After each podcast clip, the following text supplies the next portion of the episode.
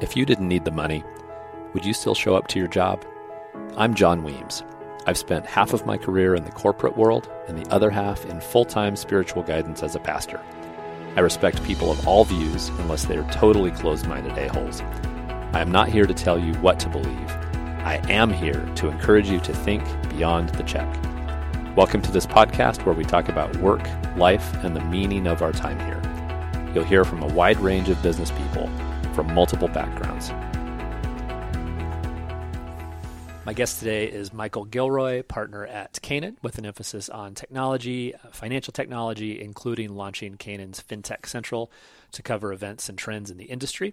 He provides leadership for companies including Scale Factor, Content Square, Beam Solutions, and several more, which we'll discuss. He has also built a three story house with his father twice, which we'll look forward to hearing about. And near and dear to my heart, he earns Golden State Warriors fan cred for going to Houston for last year's Game 7 in the Western Conference Finals. Mike, you, Michael, thank you so much for joining me today. Absolutely. Thanks for having me. Yeah. So we, we have a very a broad range of listeners. Some are in their second and third act of the career, uh, others are very early. But I heard about a teacher in San Francisco who asked students in her elementary school class what they wanted to be when they grow up. And one boy said a VC. And so the, the teacher was, you know, kind of pleasantly surprised upon asking the boy what he knew about being a VC was. He said, I don't know exactly, but I know they can make a lot of money and go cool places. So for the benefit of our listeners, how would you explain what you do to a fourth grader? Yeah, first off, that is such a San Francisco student answer. Uh, I'd love to see the results of other markets across the country. Um, so, at its very highest level, we're entrusted by institutional investors who give us their capital to invest on their behalf, who we call LPs when we take that money, we go and hopefully build a brand in certain verticals and go and attract founders and work with them to hopefully return, uh, you know, a nice ROI for those LPs. Um, so we are out in the market talking to founders every day and helping them build big, big, big, big businesses. Yeah. So if if a, a teacher or someone asked you when you were in those early years, around fourth grade or so, what you dreamt of becoming, uh, what would have your answer been early in life? Yeah, I had to write this down because there were so many. Um, so it was baseball player, then football player, then hockey player, then sports agent. Once my dad told me I wasn't going to be athletic enough to actually be on the field, um, and then hedge fund manager, uh, and that really started through an uncle of mine who started talking to me about stocks when I was, you know, quite young, um, and kind of idolized David Einhorn, who's the Greenlight Capital uh, hedge fund manager, and um, his books or his his initial book, "Fooling Some of the People All the time um, is something that I've just read a hundred times, and I think um, he stands in my mind for maniacal uh, due diligence. Um, turns out that uh, when I found out the day to day of a hedge fund manager, I actually didn't want to do that either. So we'll add that one to my list that I just walked through. Um, and then next was venture capitalists um, and for me, I think it really came out of understanding myself more, um, you know, intimately. Knew that I loved investing and kind of the entire thought process and the diligence process, but I also really love the human component of venture capital. I'm, I'm spending time with founders and recruiting and customers and partners and all these things. So it's just something that I, you know, wake up and enjoy every day. Yeah. So, what was your first job? Your first paid job? First paid job um, was a cook, if you can call it that, at Casper's Hot Dogs uh, in Newark, California, in the East Bay. Um, I think I was 15, and I remember having to lie to get the job uh, about my age for some reason. Um, and uh, funny story, the very first day I was coming out of the back and I had this huge bag of frozen hot dogs, or they were thawed. Um, and I turned the corner and my boss was there, and I didn't realize the bag was actually open, so the hot dogs spilled all over the floor rolled underneath all of the you know sinks and you know uh, cookers and so I look up frightened at the manager and um, kind of just looks at me. He's like, throw him in the pot. Uh, so um, before previously it was my favorite place to eat. Uh, once I started working there, I, I never ate there again. Um, but you know, classic first job uh, right across the street from my high school. Yeah. I guess my aspiration of getting Casper's as a sponsor is probably just shot, but that's okay. It's yeah, sorry about that, no, Casper. No, be, be, careful out there, guys. so, so, walk us a little bit of your path growing up uh, in Newark, California, to, to Berkeley and to Canaan. Kind of fill in some of the details for us. Yeah, uh, so it definitely started in Newark. Um, you know, it's a it's a small town in the East Bay, which is now made famous by Theranos um, because they had their facility there. Uh, you know, I guess there's no such thing as bad press. Um, so grew up in Newark, and then um, you know, for me, you know, part of the question here is, is also kind of mentors. You know, growing up and, and who helped shape your your journey. Mm-hmm. Um, and for me, I had two coaches in high school. One, Coach Swift, who's my football coach, and the second is Coach Hess, who's my wrestling coach. Um, and those two individuals, for me, are as important as my parents are in just kind of shaping who I am. I was also fortunate enough to have Coach Hess actually officiate my wedding last year, which was pretty cool. Um, so two just incredible human beings that you know I still think about all the time um, when I have choices to make in life. Um, and so went from Newark to Berkeley, studied economics there, uh, played club ice hockey, um, and then came out of school, uh, did a five year stint in investment banking, and have been at Canaan ever since. How any any surprises along the way in terms of turns that you took early on, and you know you, you mentioned kind of transitioning from uh, the dream of baseball, the hedge fund manager, to anything that surprised you in those early years? I think the surprise is how how little you know about yourself uh, at every step along the way. Right? I mean, as a kid. When you asked me, I, I was highly convicted. I was positive I was going to be a professional athlete. Like there's there's no doubt about it. Um, and you know, as an 18 year old, um, which you know now sounds crazy to me, I was positive I wanted to be a hedge fund manager, right? And you don't even really know what these things mean. Um, and so for me, I think the surprise is really how much I've changed in my own mind when I've probably been about the same person the entire time. Um, and so it's kind of understanding what you're good at, what you're bad at, um, and really, you know, where you're going to enjoy, you know, waking up and spending your time every day. Yeah. So kind of a, a, sidebar here, but let's let's go to that three story house. What how mm. how did that happen? How did that happen twice? Yeah. Um, so all the credit goes to my dad here. I mean, this is really his story, and I'm just really thankful to be a part of it. Um, so his dream as a kid was to build a house. Um, he's been in construction his whole life. Um, you know, literally, you know, nail bags and hammers. Um, and so in 1996, we bought, you know, a plot of land in Copperopolis, uh, which is in Lake Tulloch, uh, or on Lake Tulloch and it's I mean it's effectively a cliff. It's a really really steep hill. Um, there was no electricity, no plumbing, no water. It's just kind of dirt and weeds. Um, and I remember I actually remember being there buying it, um, or they were buying it. Obviously, we were running around.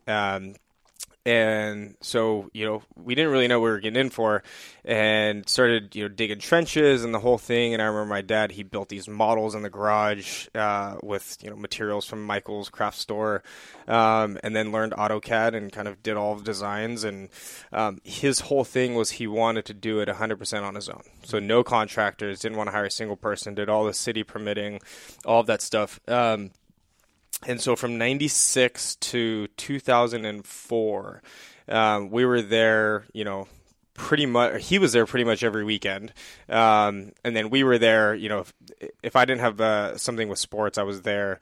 Um, so we were there a lot. Um, any vacation from school summer vacation we were up there building.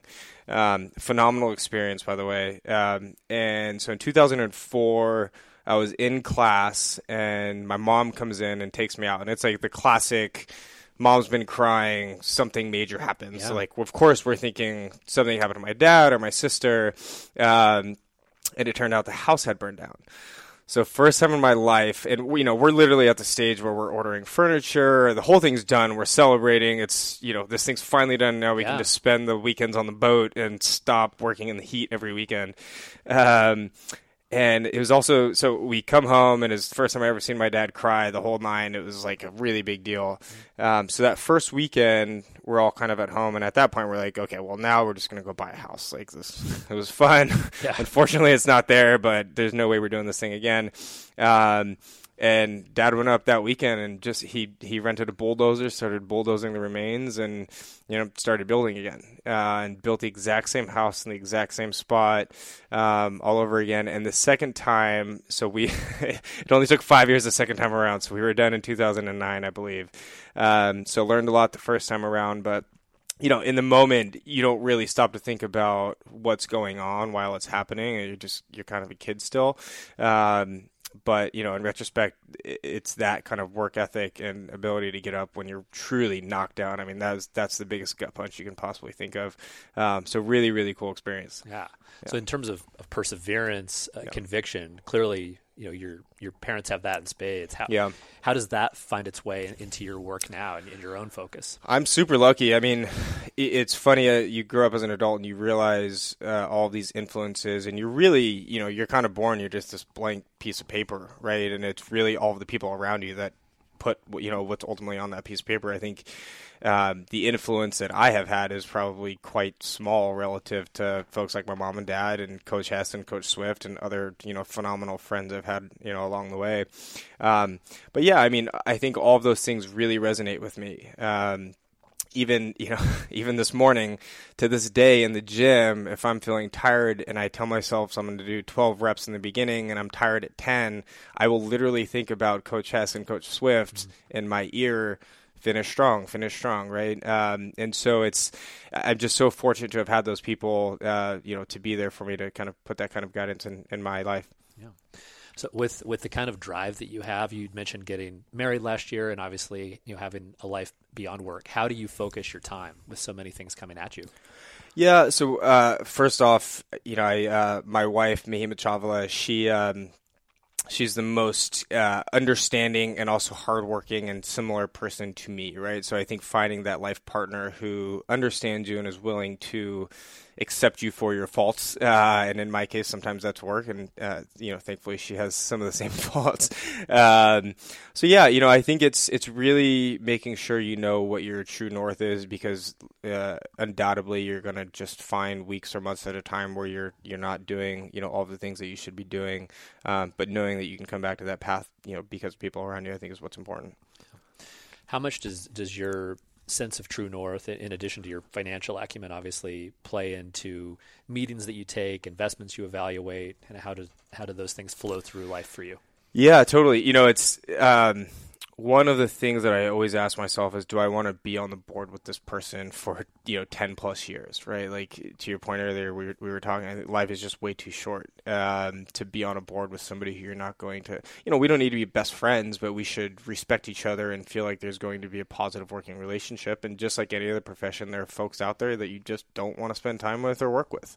Um, you know, and so that that truly is my first bar, right? And, and uh, across the board, um, everybody that I'm working with, I'm so fortunate that uh, you know they're extraordinary human beings first, and that's just a lot of fun to be around. Um, you know, secondarily, as I think about kind of investing, it's the classic founder market fit, and will this founder run through brick walls? Because company building is really, really, really hard. Um, and I always joke if I were to go back to school, I studied economics, it would probably be psychology. Um, you know, that's I, I think probably over 50% of my job as a as a board member and investor. Um, and I think it's really important. It's it's hard. Um, there's a lot of pressure out there. You know, now I think now more than ever. So um, I think it's important to have those tools. So our, our mutual friend uh, Ron Suber suggested a question that I know he does well. I trust you do too. How do you say no nicely when you just you your gut tells you or your or data tells you it is not a fit? Yeah. So I'll start with a, a quick story from right when I started at Canaan. Um, you know, writing those first pass emails is really hard uh, because first of all, it's like I mean, even today, like who the heck am I to tell you that like you know you're not worthy of our investment? You know, I, we're all guessing. Um, let's be honest. Um, but I wrote a really thoughtful pass email, and I got a response back from the founder who took. Um, took it upon himself to add all of my colleagues at Canaan um, and proceeded to list our investments and tell us why they were bad investments.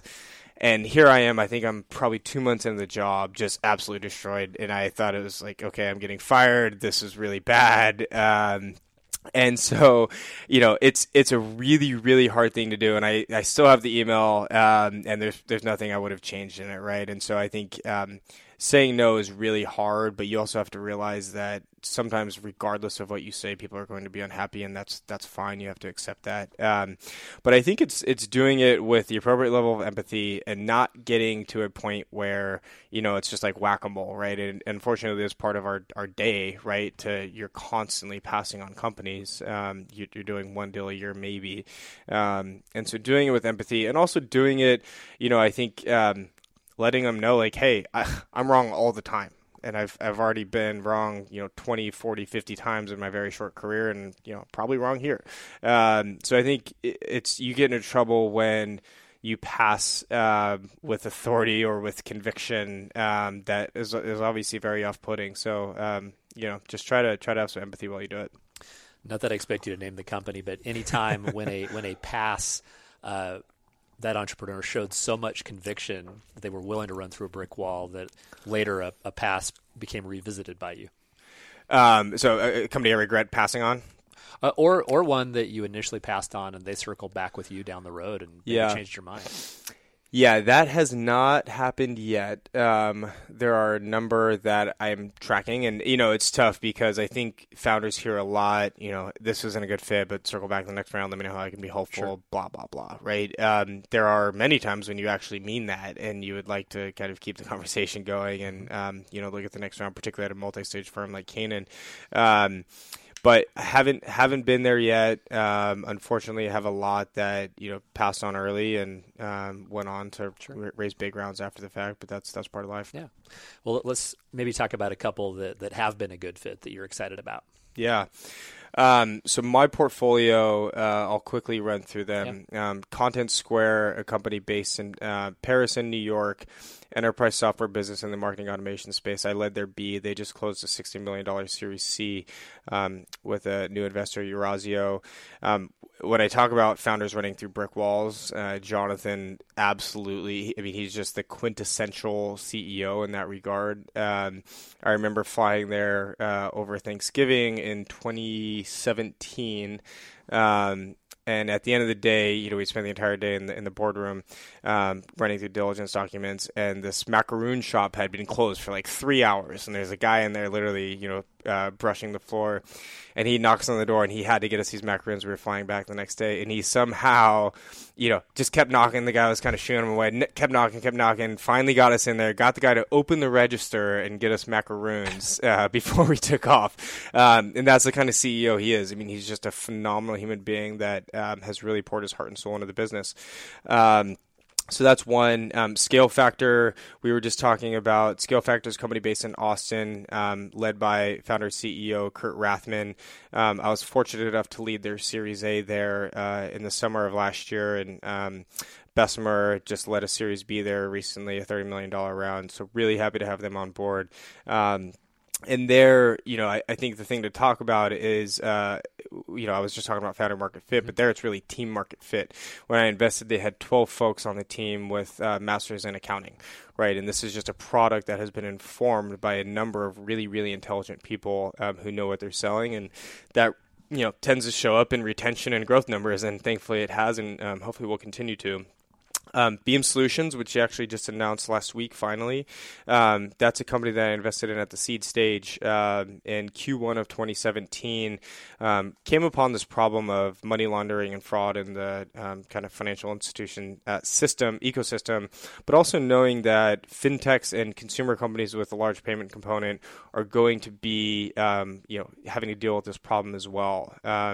And Ben and Andreas there are the co-founding team, and just the absolute perfect team um, to go after this. Facebook and, and PayPal um, and have done a tremendous job, and we just welcomed Greycroft on as a follow-on Series A investor.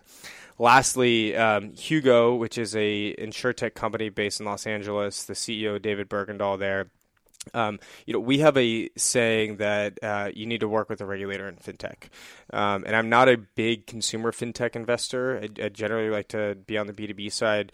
When I met David, he had this really deep understanding of the regulatory system and had also built a relationship um, with the Department of Insurance in California that was really deep. And I thought um, he was incredibly thoughtful about building that relationship for the long term because it's important in fintech to have that direct relationship and a relationship relationship of trust and understanding in fintech because you can get shut down if, if you don't.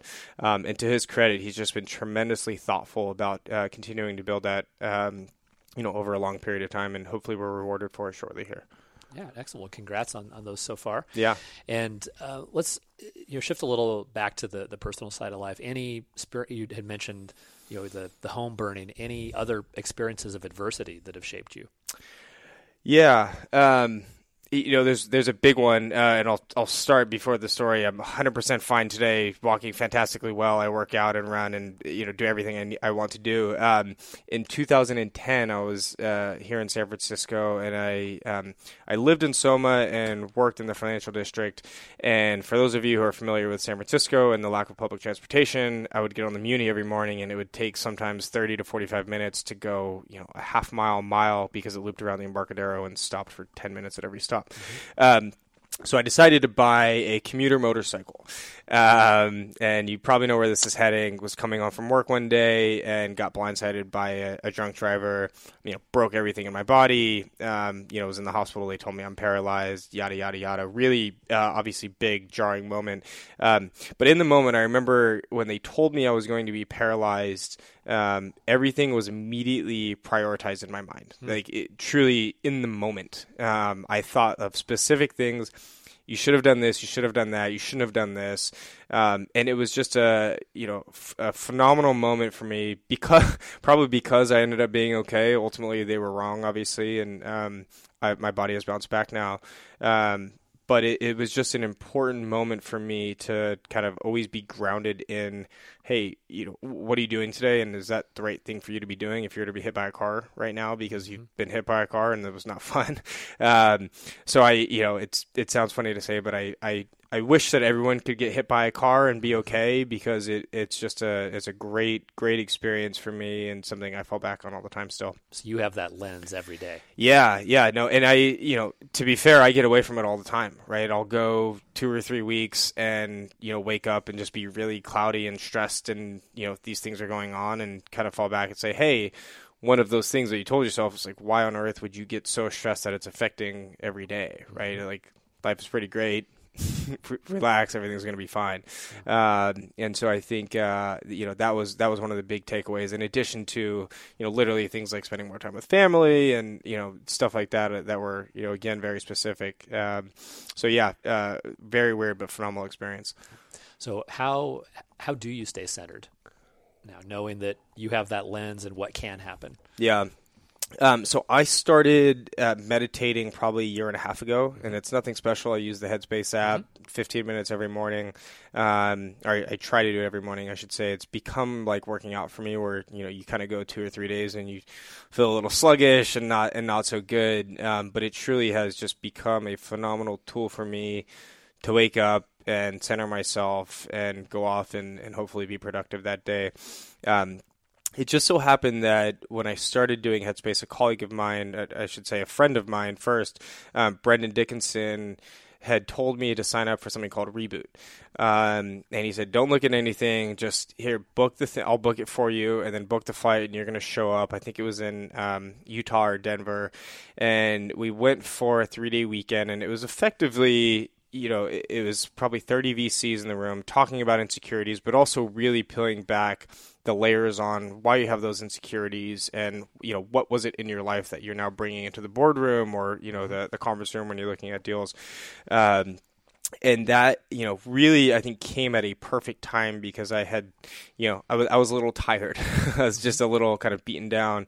Um, and there's a lot of things I took away from that in addition to just kind of daily headspace uh, which have been phenomenal for me.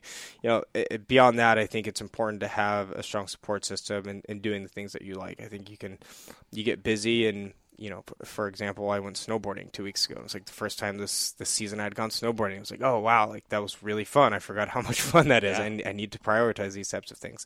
Um, so you know, I, I, think it's just really important to do things that uh, you know make yourself happy as as you know uh, easy as that sounds. Yeah. What are uh, a couple of goals? Maybe one professional, one personal. You know, still on your list. Yeah. So, uh, professional goal you know, there's so much luck at the early stage, and and I think um, that's something I fought for a long time. Um, you know, you want to feel like you're in control, and if you do enough work and you're a good enough board member, you're going to have some kind of control on the outcome. I think the reality is a lot of investors come to this business, work very hard, and they're never rewarded for it. It's just it's kind of the luck of the draw. Um, and so for me, you know, I really focus my time on if at the end of the day my founders feel like I, you know, worked my tail off for them and treated them fairly. That's that's a phenomenal outcome. Um, if there happen to be a couple IPOs sprinkled in there, that'd be fantastic. Um, you know, but but it really is once you write that check, you're you're no longer in control in most cases. Um, and then you know a hard one is also writing a book. Uh, I, have no idea what the topic's going to be. Um, I have a whiteboard at home that I am constantly adding stuff to and taking off, and uh, a book has been a constant on there for a really long time. So no idea what it's going to be, but we'll see. Yeah, I'm sure with that intention, it'll you know it'll come yeah, to you over time. Hopefully. Yeah. How so? Uh, you know, back to uh, another little piece of wisdom from Ron Suber, who who coined the term rewirement instead yeah. of retirement, and, and encouraging people that. not to just you know defer and wait to ride off into the sunset. What are, are some of your passions beyond work? Yeah, um, you know, in addition to family, that you know could use some some rewiring of some sort uh, now or in the not too distant future. Yeah, for me, one of my biggest goals outside of work is to start a some kind of nonprofit that has to do with um, underprivileged young kids in sports. Um, and I just sports has just had such profound impact on me, and I think in many communities can help keep folks going down the right path. Um, and lots of times, you know, as you look at a budget for a public school system, sports is the first thing to be cut, right? I mean, you you have to buy the books, you have to hire the teachers, um, but when it comes to new football pads or basketballs, right, it's that that's going to be the first thing to be cut. So it, it's really um, investing in that um, you know a community like that at some point in time. Um, you know, it, it, it's always it's always next year. It's something you know um, definitely kind of top of mind for me. But I, I, just think sports has the ability to really give folks opportunity, even if like myself, they're not going to be a professional athlete, and there's going to be a funnel of their goals going from athlete to VC or you know insurance salesperson or you know whatever it may be. Um, so it really would be that. Good. Yeah. So, and as we, we wrap up here, Michael, uh, and I know this can be a loaded question for a VC, but how do you define success? Yeah. So I immediately thought of a podcast that Naval did. Um, it was last year. I think it was like Q1 of 2018. Um, and he was asked a similar question about happiness, and he said happiness is a default state it's what's there when you remove the sense that something is missing from your life. Mm. And I just thought, it's like, wow, that's so simple and obvious. Um, and so for me, that's what success is. If I can, you know, wake up multiple days at a time and, and have that feeling um, or lack of feeling, I guess, then that, that feels like success. Good. Well, Michael, all the best for your continued success and happiness, and uh, we'll stay tuned for that book down the road. Thanks yeah, so much thank for your you so much. today. Appreciate it. Thanks again to Michael for his time and candor today. If you're new to this podcast, consider catching up on past episodes, including Golden State Warriors GM Bob Myers, fintech guru Ron Suber, and many other inspiring guests. Subscribe on iTunes or your favorite service and consider leaving a review. Until next time, keep setting intentions beyond the check.